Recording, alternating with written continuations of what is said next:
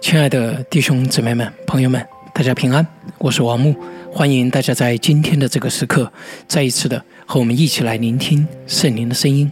今天是二零二一年九月二十四日，是灵音的第七百八十二天。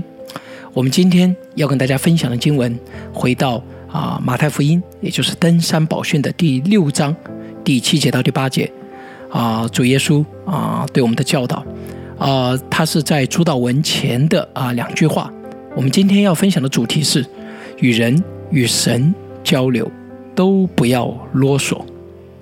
我们的主在今天的经文里面啊，这么对我们说：你们祷告不可向外邦人，用许多重复话，他们以为话多了闭蒙垂听。你们不可效法他们。因为你们没有祈求以先，你们所需用的，你们的父早已知道了。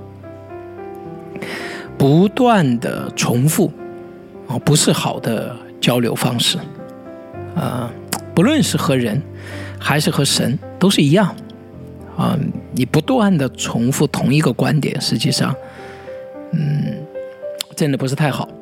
耶稣在这里说，啊。不可像外邦人用许多重复话，他们以为话多了闭蒙垂听。那么这里就涉及到一个历史问题：外邦人为什么和神祷告时啊要不断的重复呢？啊，那么当然，这个更准确的说是耶稣的时代的啊，在啊巴勒斯坦地区的外邦人。呃，这个历史问题呢，我们不能够百分之一百的这个确定。啊，但是根据我们对当时的一些宗教文献、一些当事人的这个书信也好，那里面的研究，呃，我们大概可以通过这些呃他们的言语当中啊观点当中，可以折射出啊他们当时的一种背后的思考逻辑。啊，它基本的逻辑大概如下，也就是说，神奇也是外邦人所拜的这些偶像。啊，一般呢，对人的事物啊，对人还对他们的事物都不感兴趣，啊，所以他们没有必要啊，这些偶像啊，这些神奇，他们就不想干预。那么什么是必要呢？也就是要么是啊，对这些神本身有非常大的利益。你比如说像巴比伦的神，他们可能为了自己的，因为人要给他呃做家务、做食物，要做奉献，啊，他可能需要这些。呃，要么呢，呃，就是说你强迫他，你逼迫他，啊，他不得不来给你做事情，啊，所以啊，这种不断的重复外邦人，啊，是一种胁迫神来关注人的事物的一种方式。那么这种观点显然对于我们的神是毫无意义的。啊，我在呃讲论这个创世纪的时候，啊，非常清楚的跟很多人。啊，谈论到了就是这种，呃，古晋东的这种，呃，对偶像的这种人与神之间的关系，在我们的这个世界观当中是无是是无效的，呃，因为我们的神无法胁迫啊，也无法利诱啊，他拥有一切，所以你没有办法用任何的利益来拥来来来来诱惑他，他也不需要人为他做任何事情。第二个，他也无法胁迫啊，因为神呃是完全的独立的，所以你你你没有任何方式可以胁迫他，所以对我们的神。啊，这种胁迫的方式显然是毫无意义的。但是啊，不仅仅是我们的神无法胁迫，更重要的是，这里面外邦人所担心的这个前提啊，也就是神奇和偶像一般对人还有对人的事物不感兴趣，在我们的这个信仰当中不是一个问题。主耶稣在这里说：“因为你们没有祈求以先，你们所需用的，你们的父早已知道了。”那么这里啊，有的人错误理解这句话，呃，有的人说：“你看，你不用祷告，神都知道了，早就知道了。”好像是说：“那那那我们还何必祷告呢？神都已经知道了，我还何必祷告呢？”当然不是这样的，我们主特别喜悦我们告诉他祷告，对吧？这个这经上反反复复的啊，神要你要向神祷告，你要恳求，对吧？这个这个经文就太多了。不论到旧约到新约，或者主耶稣基督，还是旧约给我们的榜样，我我觉得这个就是已经够清楚。那么，所以这里不是说我们不用说出这个祷告的内容啊，完全不是这个意思。这个是跟前面的外邦人的重复化是有关系的。他是强调什么呢？是在我们没有转向神之前，神已经关注我们的需要。啊，你没有祈求以前，你的父已早已经知道了，那个就是你你们所需用的东西，神都已经就是在你都还没有发出这个祷告之前，神已经关注了。所以，他不像外邦人的神，是你啊说了以后他才知道，甚至你说了以后他都不愿意听，你还得要反复反复的强调说啊，这样才能知道。所以主耶稣说，这不是我们的天赋，你还没有转向他之前，神都已经知道了。当然，这跟后面的主导文的教导也有关系，我们分享后面的时候我们再说。但是我们先看这里，所以主耶稣说的是，我们的神是关注。啊，我们的上帝，他不像外邦人的那些偶像啊，你必须要恳求胁迫他，所以你你不要这样的祷告，不要啰嗦，不要重复，啊，没有意义，因为我们所信的神既有能力，也有意愿垂听我们的祷告，所以我们不必重复。那么，我们和人交流的时候，我们刚才说的是和神，对吧？那么，我们和人交流的时候。就可以不断的重复了吗？其实真的同样也是大可不必。那对于人而言，嗯，我们交流不通啊，那就啊，可能不仅仅是因为啊没有意愿啊，因为人也会没有意愿，但是人有的时候没有能力，我们的神当然是有能力啊理解我们，对吧？所以啊，我们交流不通，可能是对方既没有能力，也没有意愿。如果对方没有意愿听我们说，那么毫无疑问，我们说什么也毫无意义，对吧？那你再说有什么用呢？啊，你重复一遍，他还是没有意愿，对吧？虽然有些时候我们要尽我们的责任。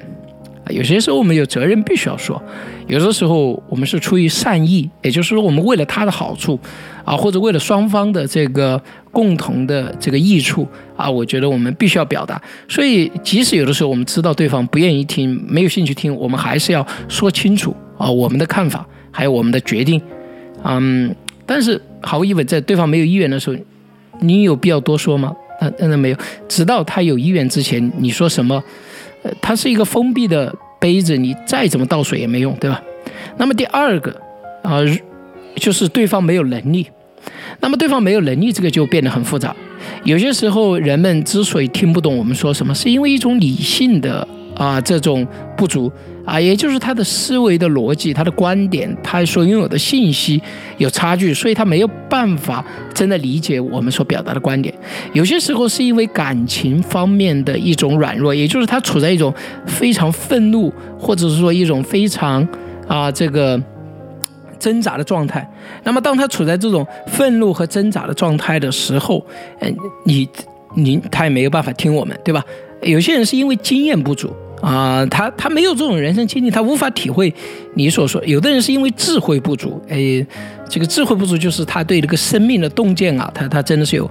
嗯，还有的人是因为灵性上的软弱，哦，所以他可能现在真的是处在一种啊，跟神远离、冰冷、冷漠的状态里面。所以在这种状态之下啊，对方是很难听懂我们的。所以不管是因为什么样的原因导致他没有这个能力听懂我们，那么除非。对方能够成长在这方面，或者是说我们能够找到让对方可以理解的一种表达方式。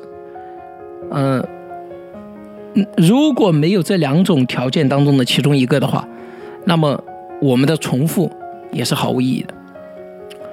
啊，我觉得我讲的这些倒不是说很多人不明白，嗯，很多人其实也明白这些道理。那么为什么还经常出现在人与人交流时候的啰啰嗦嗦呢？我觉得可能有两个原因啊，嗯，一个呢是这个人呢，呃，效法了不好的榜样，哎，他的母亲就这样，他的父亲就这样，啊，他看到老师同学就这样的，不断的重复，不断的重复。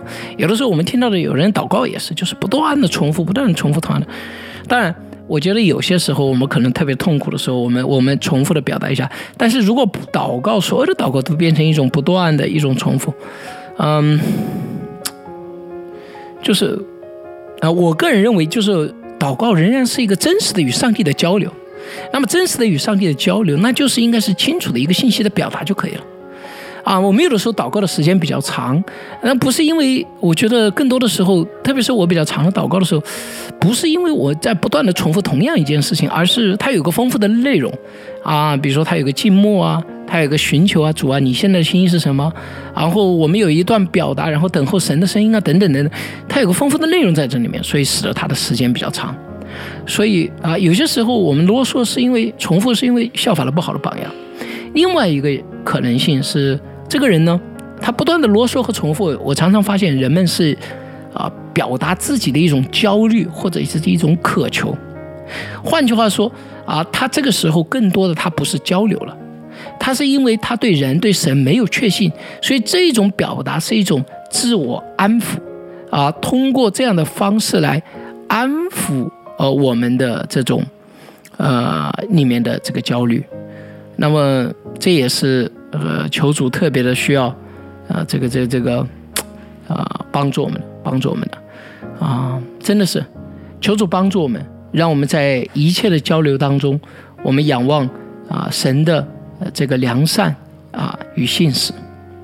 好的，我们一同来祷告，垂听我们祷告的神啊，赞美你，主啊。